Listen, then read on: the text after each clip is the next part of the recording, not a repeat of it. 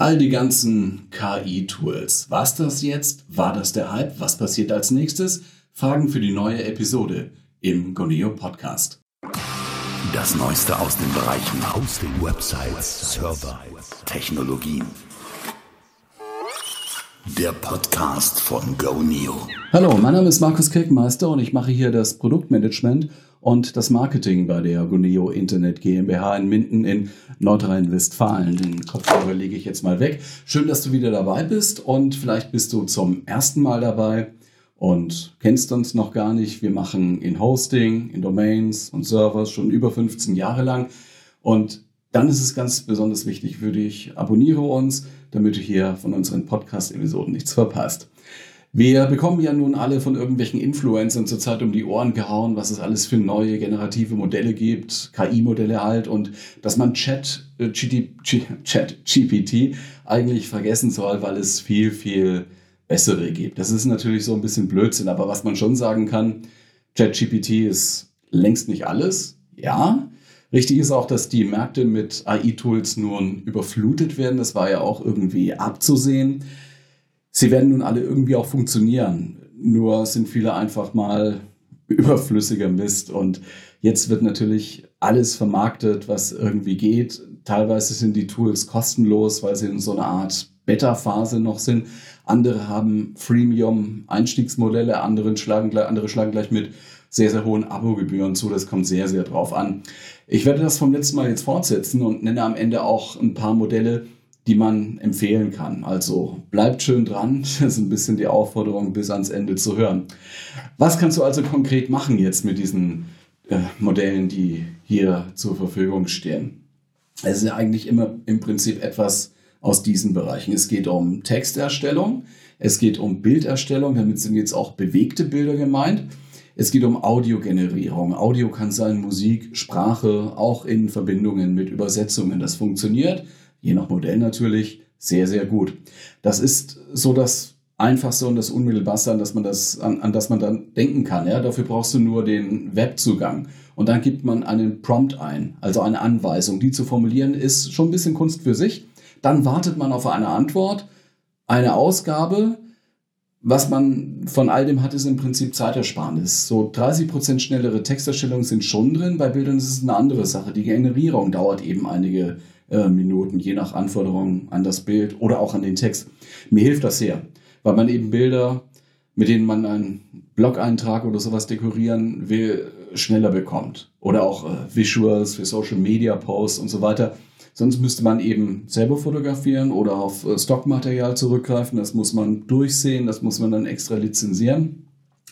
Sprachausgabe wiederum geht deutlich schneller. Und für kurze Sequenzen finde ich das persönlich auch gut brauchbar. Für so ähm, zehn Minuten geht das nicht, kann man nicht zuhören, ist zu künstlich. Längere Abschnitte nerven irgendwie zumindest nach meinem Gefühl. Ja, und dann gibt es auf der anderen Seite neben diesen generativen Modellen diese Assistenten eine andere Sache. Also äh, das sind so Services zu Hause wie Gmail oder, oder Microsoft KI. Die bauen jetzt äh, alles Mögliche an KI in diese Produkte ein. Bei der Suche kennen wir das jetzt schon und äh, Windows kommt jetzt mit den Office-Anwendungen. Da bekommt äh, Windows, Office, so wie ich das lese, eine, eine Art Neuauflage von Karl Klammer für die Jüngeren unter uns. Das war so eine Art Assistentenfunktion in, vor langer Zeit in den Office-Anwendungen für x Jahren, ich weiß gar nicht genau. Da kamen dann so ungefragt immer Ratschläge zu dem, was man gerade gemacht hat, also formatieren oder sowas und niemand mochte Karl Klammer.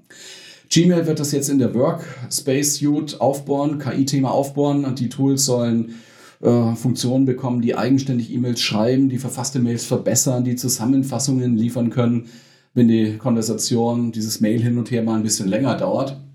Ob wir dann damit alle effizienter arbeiten werden, keine Ahnung. Erstmal muss man damit rechnen, mehr Mails zu bekommen und wir werden dann vielleicht die Mails ersticken. Ob man dann wiederum sinnvolle Reaktionen aus den Mails, aus der KI erzeugen kann, muss man erst sehen, das weiß ich nicht, ganz ehrlich gesagt. Ich hätte da jetzt Zweifel, dass das effizienter wird. Allgemein sehen wir ja auch bei den Suchmaschinen Bing und Google so diese AI-Funktionen. Auch Amazon Alexa soll mehr generative AI bekommen, dann ist es nicht mehr ganz so dumm, ja. Der, die, die nächste große Versprechung ist die Skalierung, also mehr Aufwand äh, wird dadurch schon entstehen, nämlich Programmieraufwand, wenn man KI-Modelle in eigene Anwendungen einbauen möchte, damit man Arbeitsabläufe beschleunigen kann, damit man ganze Prozessketten automatisieren kann und mit AI äh, anreichern kann. Dafür benutzt man dann diese Schnittstellen, die APIs. Man schickt also die Anfragen in speziellem Format zu, der, zu dem Modell und dann kommt eine Antwort zurück. Da gibt es so Standardformate dafür. JSON ist so, ein, so eine Möglichkeit. Das eignet sich für eigene Apps oder Features, die man auf der eigenen Webseite anbieten will. Die führende Programmiersprache ist da schon öfter betont Python, aber es gibt auch für PHP oder für Java so Development Kits. Da kann man schon was machen. Wenn man das einsetzt, zahlt man jetzt nicht in Form von Werbung, sondern man zahlt den Anbieter direkt für die Anzahl der Anfragen, im Prinzip für Anfrage und Antwort. Das heißt, man muss sich, wenn man KI-Modelle einsetzen will, schon mal überlegen, auf welches Modell, von welchem Anbieter man sich jetzt da eigentlich festlegen möchte mit dieser API, sonst muss man das ja ständig umprogrammieren. Man kann davon ausgehen, dass nicht alle überleben werden und äh, nicht alle liefern wirklich ein marktfähiges Angebot momentan. Nun sind auch viele Tools erschienen, in denen generative KI schon eingebaut ist. Das Paradebeispiel, was wir hier bei uns im Webbetrieb eben auch sehen oder was ihr auch äh, erlebt teilweise schon, Adobe Express zum Beispiel, ähm, das glaube ich sogar insgesamt kostenlos nutzbar ist momentan. Ansonsten sind die Features auch in anderen Adobe-Produkten angelegt und integriert. Also man kann da Hintergründe entfernen aus Bildern und man kann sie mit neuen Hintergründen ersetzen, solche Sachen eben, also wieder generative AI. Wir bei Gune haben auch äh, KI in Betrieb genommen und für Kunden bereitgestellt, und zwar in unserem Website-Bilder, in EasyPage. Hier läuft das so. Man sucht sich ja normalerweise eine Vorlage aus und füllt die dann mit eigenen Inhalten. Auf einer Webseite ist Text eben besonders wichtig und wir wissen, dass das vielen Webseitenbetreibern durchaus Mühe macht, Texte zu erstellen. Dafür ist da eine KI-Schnittstelle jetzt eingebaut. Als Anwender formuliert man einfach den Bedarf in so einem Eingabeformular. Da muss man auch keine ganzen Sätze schreiben, sondern da reichen eigentlich Stichworte. Man spezifiziert, was man an dieser Stelle halt sagen will oder aussagen will, was dahin soll, welche Art von Text.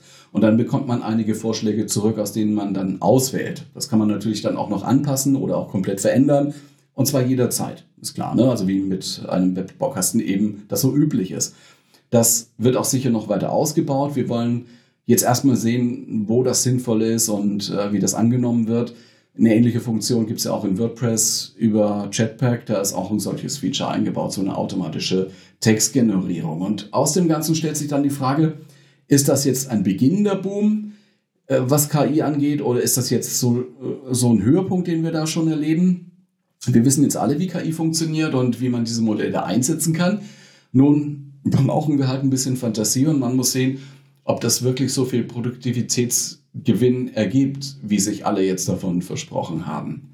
Irgendwie wollen nun viele in KI auch investieren. Klar, da ist sehr, sehr viel Geld unterwegs. Wenn nicht als Anwendung investiert wird, dann, ähm, also in die Firmen direkt, dann äh, gibt es jetzt auch viele Fonds und ETFs und das hier ist kein Finanzpodcast oder so, aber äh, lasst euch das mal von solchen äh, Podcasts erzählen. Da liest man dann was von Microsoft, von AWS, Nvidia, von äh, C3 AI oder auch aktuell von, von ARM oder so. Will damit nur sagen, viel Geld unterwegs und im Spiegel war jetzt die Tage zu lesen, im ersten Halbjahr 2023 gab es in den USA laut PitchBook, das ist ein Analysehaus, 1129 äh, Wagniskapital-Deals im Bereich KI. Über 1000, äh, also in KI und maschinelles Lernen. Und in Startups flossen so 30,8 Milliarden Dollar. Das ist im Vergleich zum zweiten Jahr, Halbjahr letztes Jahr 22 ein deutlicher Anstieg. Der ist sichtbar in Europa. Sieht es allerdings ein bisschen anders aus. So Marktbeobachter wie Scott Galloway sagen, wir haben jetzt Unternehmen, die in zehn Jahren führend sein werden und die investieren heute in KI. Also genau heute. Also nicht in drei Monaten, und auch nicht bald. Wenn man sowas hört, dann entsteht natürlich so ein bisschen FOMO, ne? Fear of Missing Out. Das könnte natürlich passieren. Die Situation ist jetzt diese. In Europa haben wir jetzt nicht so viel Infrastruktur, dass man nur problemlos große generative Modelle von heute auf morgen mal trainieren könnte. Ne? Es kommen auch legale Restriktionen dazu. Die Dinge sind im Fluss, aber das dauert bestimmt noch ein bisschen. Man nimmt auch unterschiedliche Signale wahr. Einerseits will die EU KI sehr reglementieren. Andererseits äh, hat äh, Ursula von der Leyen gerade vorgeschlagen, dass Startups in Europa Zugang zu Supercomputern bekommen sollen. was äh, immer sie auch damit gemeint hat, aber ich äh, zitiere die Fundstelle, Cointelegraph habe ich das gelesen, könnt ihr dann mal in den Show Notes nachlesen. Aber nehmen wir einfach auch mal an, sie meint damit große Serverfarmen mit entsprechender Ausstattung. Wer jetzt eher einen Bürojob hat auf Sachbearbeiter-Ebene oder, oder höher oder in dem Umfeld wird demnächst wahrscheinlich KI eher in den Windows-Produkten von Microsoft finden. Da wird man dann auch Zugriff auf eigene Unternehmensdaten geben müssen als Administrator, damit das gut funktioniert und dass diese Produktivitätsgewinne überhaupt stattfinden können. Und man kann oder müsste andere Managed Services da anbinden, wie zum Beispiel Salesforce, HubSpot, Zapier und so weiter. Ne? Dann bekommt man sicherlich mehr Effizienz daraus. Gerade bei repetitiven Aufgaben wird das helfen, das denke ich schon. So zum Beispiel, dass man mit Word mit äh, wenigen Angaben einen kompletten Projektplan rausbekommt, wo man sonst durch diese Tabellenzeichnerei halt äh, viel Zeit äh, verbringen müsste. Oder in Excel werden sich einige Pivot-Tabellen oder Formeln, die man immer wieder schreiben muss, dann wird man sich dann ersparen. Outlook kann bestimmte Antworten auch automatisiert geben. Das alles verspricht Microsoft für die 365-Serie jetzt, die allerdings kostenpflichtig sein wird. Man sagt ja so um die 30 Euro. Ne? Ja, und dann stellt sich halt die Frage, die anderen jetzt, die jetzt nicht Microsoft nutzen, äh, haben, sind die jetzt abgeschnitten von KI? Na, es gibt ja hunderte von Tools inzwischen. Man muss auch immer sagen, momentan ist das so eine Art, eine Art Jagd um User, ja, um Reichweite. Man muss sich äh, registrieren, also ohne Sign-up geht da kaum etwas, gibt's auch, aber ist eher selten. Das Team hat die akademische Welt verlassen. Wir sind hier in einer produktiven Phase, eigentlich eben in einer Hype-Phase. Man muss nun suchen, ausprobieren, man muss schauen, dass man für sich die richtigen Dinge adaptieren, die man brauchen kann.